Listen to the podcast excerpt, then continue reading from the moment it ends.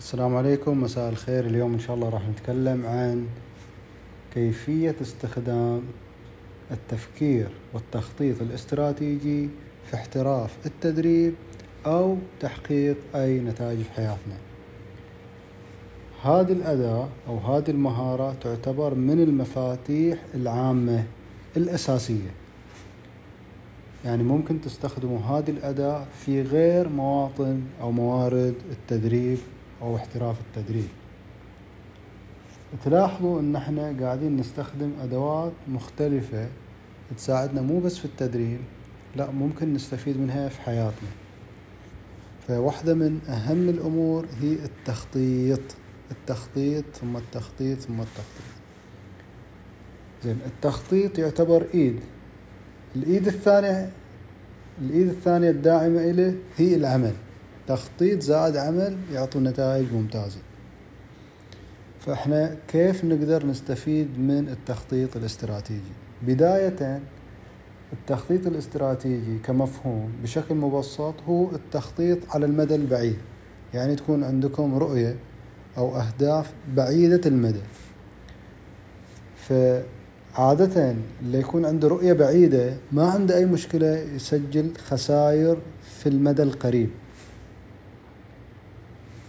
نرجع شوي إلى أول ما بدينا السلسلة قلنا إحنا نبغى نبني عادة التدرب على الإلقاء. وقلنا في البداية في تمرين الثلاث دقائق ما عندنا أي مشكلة إن إحنا نفتح المايك ونبدأ نسجل حتى لو ما تكلمنا من الثلاث دقائق حتى جملتين ثلاث جمل.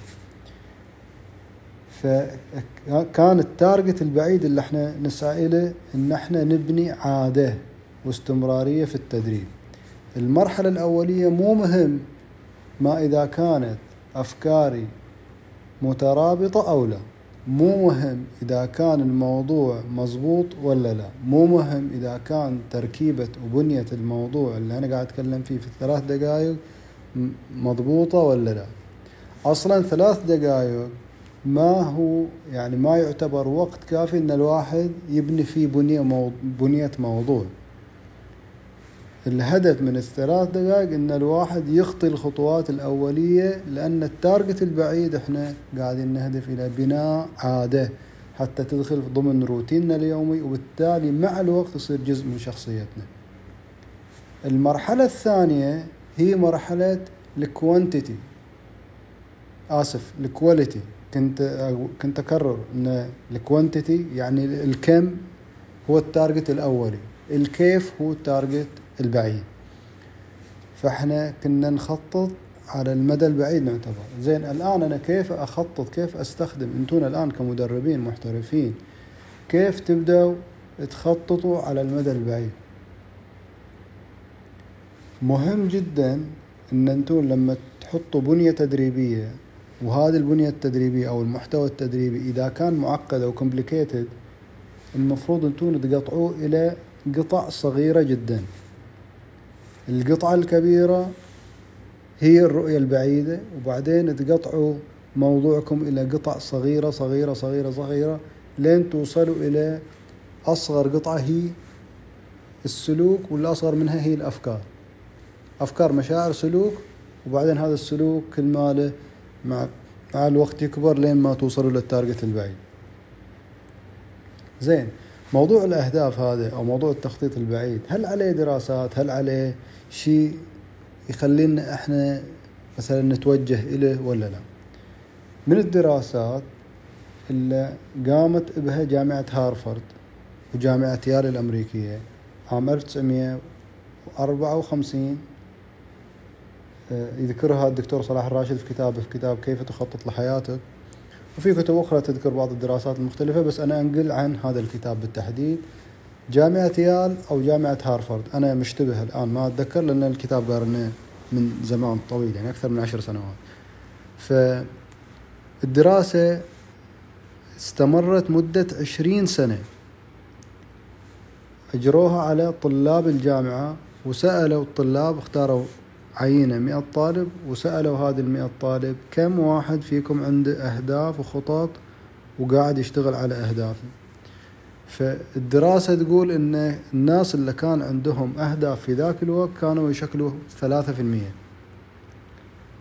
ثلاثة في المية عندهم أهداف واضحة وقاعدين يشتغلوا عليها وهم طلاب يبغوا يحققوها. استمرت الدراسة مدة عشرين سنة. بعد عشرين سنة جو يشيكوا على النتائج. طبعا أسهل شيء في التشيك بالنسبة لدراسة زي, زي هذا النوع يدوروا شيء ملموس. فكان الشيء الملموس اللي ممكن يقدروا يحسبوه هو الأمور المادية دخل الفرد فيهم. المفاجأة كانت أن مجموع الدخل مجموع الدخل تسعين في المية منه كانت من نصيب الثلاثة في المية. مرة ثانية مرة ثانية عشان تستوعبوا الفكرة. تخيلوا أن أنتم عندكم مئة شخص. اللي يخططوهم ثلاثة أشخاص. الدخل اللي حصلوه هذيلين المجموعة خلال عشرين سنة عشرة مليون. تسعة مليون من العشرة نصيب الثلاثة أشخاص أو الثلاثة في المية تخيلوا يعني دراسة فيها نوع من الصدمة. يعني أية واحد فينا يخطط قاعد يقرب نفسه إلى هذه النسبة من النجاح العالية طيب التخطيط بحد ذاته ما يعطي النتيجة. التخطيط بحد ذاته كتخطيط تعتبر مجرد أفكار تدور في ذهنه. ولكن لا تقول والله أنا بما أن ما أخذت أكشن ما أنا مخطط. لا لا لا لا. هذا بعد فكرة خاطئة. كثرة التفكير والتفكر في الأهداف تتحول مع الوقت إلى مشاعر. والمشاعر بدور هذه تعطي سلوك. يتولد من هذه المشاعر سلوك. فكل ما كانت الأفكار راسخة في اللاوعي كل ما وصلنا إلى السلوك المطلوب. وهذا السلوك إذا استمر راح يتحول إلى عادة والعادة راح تتكون منها المهارة بشرط إن إحنا قاعدين ننمي في السلوك اللي قاعدين نبنيه والمهارة اللي إحنا نتبناها أو قاعدين نحاول نبنيها. مو أنا قاعد أسوي سلوك وبس وخلاص قاعد أخربط وخلاص. لا لا. أسوي السلوك وأحاول أصحح الأخطاء اللي فيه.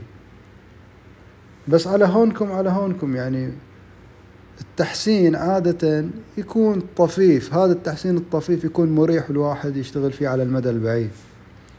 لا تسعوا لتحصيل نتائج الآن. ليش؟ لأن اللي يدور نتائج في الوقت الآني الحين أنا أسوي سلوك الحين أبغى نتائج عادة يكون الناس هذيلين يعني ينحرف بهم الكيرف إلى الإحباط. لأن في الغالب النتائج الواحد يحصلها بعد مجهود طويل المدى. فعشان كده ينصح بالناس اللي يخططوا ويحطوا أهداف لنفسهم يحطوا أهداف في مجال يشغل الشغف فيه جزء من حياتهم. يعني دور لك شيء أو دوري إلش حاجة في بينش وبينها شغف ورغبة وحب التعلم. لأن العملية راح تستمر فترة طويلة وكل ما كبر الواحد وتطور العقبات تكبر. أنا أنا اليوم قاعد أخطي خطوات عقباتها صغيرة. بكرة لما أجري عقبات الجري أكبر. لما أسرع كل كل تقدم عقباته مختلفة. إذا أنتم قاعدين تواجهوا نفس العقبات وبشكل مستمر معناها أنتم في نفس الليفل. فلما تشوفوا عقبات أكبر تحديات أكثر هذا indicator أو إشارات وعلامات أن أنتم ماشيين في الطريق الصحيح. فما أبغى أكثر أكثر موضوع التفكير البعيد ولكن للتنبيهات. طبعا آه، في مدارس كثيرة وأفكار و models كيف الواحد يفكر على المدى البعيد. أنا ما أبغى أدخل في التفاصيل الآن. أنا بس أبغى أشير وأبغى أنبه أن الناس اللي يفكروا ويخططوا يصيروا من ضمن الفئة الثلاثة في المية اللي يحصلوا نتائج أكثر من غيرهم نسبة تسعين في المية. في دراسة ثانية تقول الناس اللي يخططوا على المدى القريب عادة يحصلوا من خططهم ثمانين تسعين في المية يحققوا أهدافهم. الناس اللي يخططوا على المدى البعيد المدى البعيد طبعا عشر سنوات ثمان سنوات وطالع. المدى المتوسط خمس سنوات ثلاث سنوات خمس سنوات المدى القريب سنة ونازل. فالناس اللي يخططوا على المدى البعيد وعندهم خطط واضحة وعندهم متابعة جيدة في الغالب مو يحصلوا عشرة في المية يحصلوا مية وعشرين مية وأربعين بل أكثر. عشرة إكس أحيانا. يعني تتضاعف النتائج بالعشرات الأضعاف. فإحنا لو نتكلم على واحد دخله أو راتبه السنوي مثلا مئة ألف هذين اللي يخططوا على المدى البعيد يحصلوا عشرة أكس يعني مليون وطالع معقول؟ معقول ليش مو معقول؟ في نتائج في ناس كثيرين قاعدين يحصلون فبما أن في ناس قاعدين ينجحوا فإحنا هم كذلك نقدر ننجح إذا اتبعنا نفس الأفكار نفس السلوكيات أو عرفنا وش العقبات اللي تواجهنا وكيف نقدر أن إحنا نتخطى هذه العقبات زين كنا شطينا لو تلاحظوا شوية عن مفهوم التدريب أو التعليم. لا ترى ما تباعدنا كثير. هذا الموضوع من الموضوعات اللي في عمق أي تارجت أو أي هدف تحطوه هذا الجزء لا يتجزأ من صلب النجاح. فأنتم تبغوا تحترفوا التدريب اعرفوا أن العملية تحتاج وتتطلب شغل على المدى البعيد. وتقدروا تسووا شغل على المدى القريب. على المدى القريب السلوكيات اللي ممكن تسووها تمرين الثلاث دقائق الآن أنتم استمريتوا ويانا الناس اللي بدأوا ويانا من البداية كملنا أكثر من شهر. الآن أنا أتوقع الناس اللي استمروا ويانا من البداية واستمروا على التدريب يقدروا يتكلموا مدة خمس دقائق بأريحية. فعموما السلوك القريب أو التارجت القريب هو التمرين المستمر تمرين الثلاث دقائق الشيء اللي ممكن تحصلوه على المدى البعيد تقدروا تضيفوا سلوكيات قريبة من سلوك هذا التمرين الثلاث دقائق وراح يعطيكم نتائج على المدى البعيد جدا ممتازة. السلوكيات أنتم تقدروا تسووا عصف ذهني وتقدروا تفكروا. أنا بعطي أمثلة. تقدروا تقرأوا مدة 15 دقيقة إلى 20 دقيقة بشكل يومي في المجال اللي يشغل فيه الشغف حقكم. مجال اهتمامكم اقرأوا فيه. ممكن تحضروا في كل سنة دورة دورتين تدريبية في نفس المجال اللي انتون يشغل اهتمامكم. يمكن إن انتون تتابعوا مقاطع لناس YouTubers قاعدين يقدموا content أو محتوى في المجال اللي يشغل فيه اهتمامكم. هذه السلوكيات المستمرة راح تعطيكم نتائج على المدى البعيد. فانتم تتمرنوا الآن على مهارات الإلقاء. والتدريب وفي نفس الوقت عندكم سلوكيات التارجت مالها والنتائج اللي تأملوا منها على المدى البعيد. زين إذا استمريتوا طبعا إذا كان هذا الموضوع يشغل اهتمامكم فما في أي شك ولا في أي تردد أن أنتم راح تستمروا عليه سنوات. سنتين ثلاث أربع عشر. فلما تسمعوني أنا أقول هذا الكتاب قريته قبل 15 سنة أو قبل عشر سنوات أو ثمان سنوات لأن هذا الشيء في في متعة. يعني أنا وأنا أقرأ هذه النوعية من الكتب أنا أستمتع. ما أبغى نتائج الآن. في بعض الشغلات أقراها وأطبقها في حياتي. في بعض الشغلات مع الوقت ألقى لها مكان في حياتي ممكن أستخدم فيها أو أطبقها في حياتي. فما في أي مشكلة ولا أي تردد أن الواحد لما يكون عنده target إلى مجال هو يحبه ويشغل الشغف ماله إنه يواصل فيه سنوات طويلة. وهذا اللي يخلي واحد ناجح ويخلي واحد غير ناجح.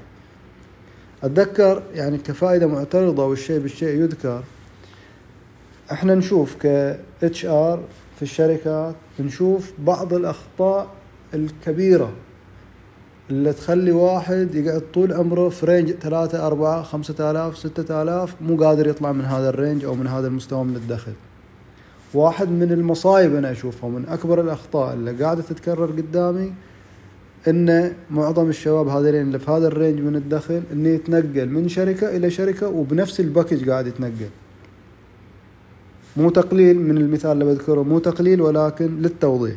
يعني مثلا واحد يخلص من شغلته كسواق. يطلع من هذه الشركة يروح شركة ثانية security يطلع من security يطلع يروح كاتب. يطلع من كاتب يعود يرجع إلى سواق forklift يطلع من forklift يروح. ويفتكر نفسه إنه كون حصيلة معرفية كبيرة وعنده experience هذا ما عنده experience في الواقع هذا سوى سلطة. كان داش سوق خضرة وأخذ من كل صنف جزء بسيط وإحنا في العالم اللي إحنا فيه الآن مو عالم التنوع. مو هذه هذه تسوي ثقافة. ولكن ما تخلي واحد خبير في مجال واحد. فعشان تصير خبير تحتاج تعمل focus.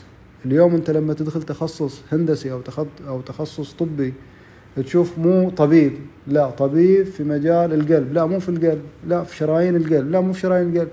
قاعد العلم يتخصص ويدخل إلى تخصصات دقيقة جدا. الآن ما يقول والله هذا عالم فيزياء. عالم فيزياء في تدرب في المدري إيش في. يعني يدخلوا في تفاصيل تفاصيل التفاصيل. فالخبير اليوم في مجالنا هو اللي عنده مجال واحد وقاعد يدخل في في عمقه في تفاصيله. فلازم يكون شيء يشد اهتمامكم يعني. شيء تبغوا تحبوا تتعلموا فيه. وهذا الشيء اللي تتعلموا تحبوا تتعلموا فيه راح يخليكم تقرأوا وتشاهدوا عنه تقرأوا عنه تتابعوا الناس الخبراء فيه. وهذا الشيء اللي راح يميزكم. أما بتشوف واحد ناجح وبتروح تلحقه وبتسوي بتحاول تسوي نفس أو بتحاول تتقمص شخصيته هذا ما وراه إلا الفشل لأنه بعد فترة راح تشوف نفسك استمليت وتبغى تغير إلى شيء ثاني. والتغيير ثم التغيير ثم التغيير هذا يخلي الواحد يكون تايه أكثر.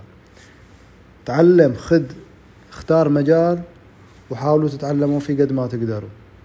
وفي نفس الوقت لا تهملوا الجانب الثقافي. يعني الآن إذا تقرأوا في مجال هذا اللي تحبوه 20 دقيقة أو نص ساعة أو ساعة في مجال معين خلوا عندكم وقت ثاني ربع ساعة نص ساعة تقرأوا فيه شيء مفتوح في مجالات مختلفة.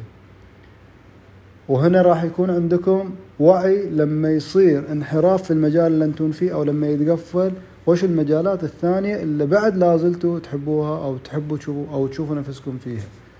فبيكون دائما الفرص قدامكم وراح تكون عندكم يعني خبرة كافية وقرارات بعدين تكون فيها نوع من الحكمة. لأن في البداية القرارات اللي تأخذوها عادة الواحد اللي يأخذ قرارات كثيرة يصير عنده أخطاء وبعدين يصير عنده حكمة. المجموعة الثانية من الناس اللي ما يقرروا هذا نفسه كذا كأنه في البحر والموج يوديه وين ما يوديه هذول الناس بعدين مع المدى البعيد يصير صعب عليهم يتخذوا قرار. ما أبغى أتوهكم زيادة كأني رحت بعيد في الموضوع. أبغى أقول لكم إن التخطيط على المدى البعيد مهم جدا ولكن يحتاج مع التخطيط عمل. تخطيط بلا عمل مشكلة وعمل بلا تخطيط مشكلة كبرى. أتمنى الفكرة تكون واضحة وتحياتي نشوفكم في مقطع جاي ومع السلامة.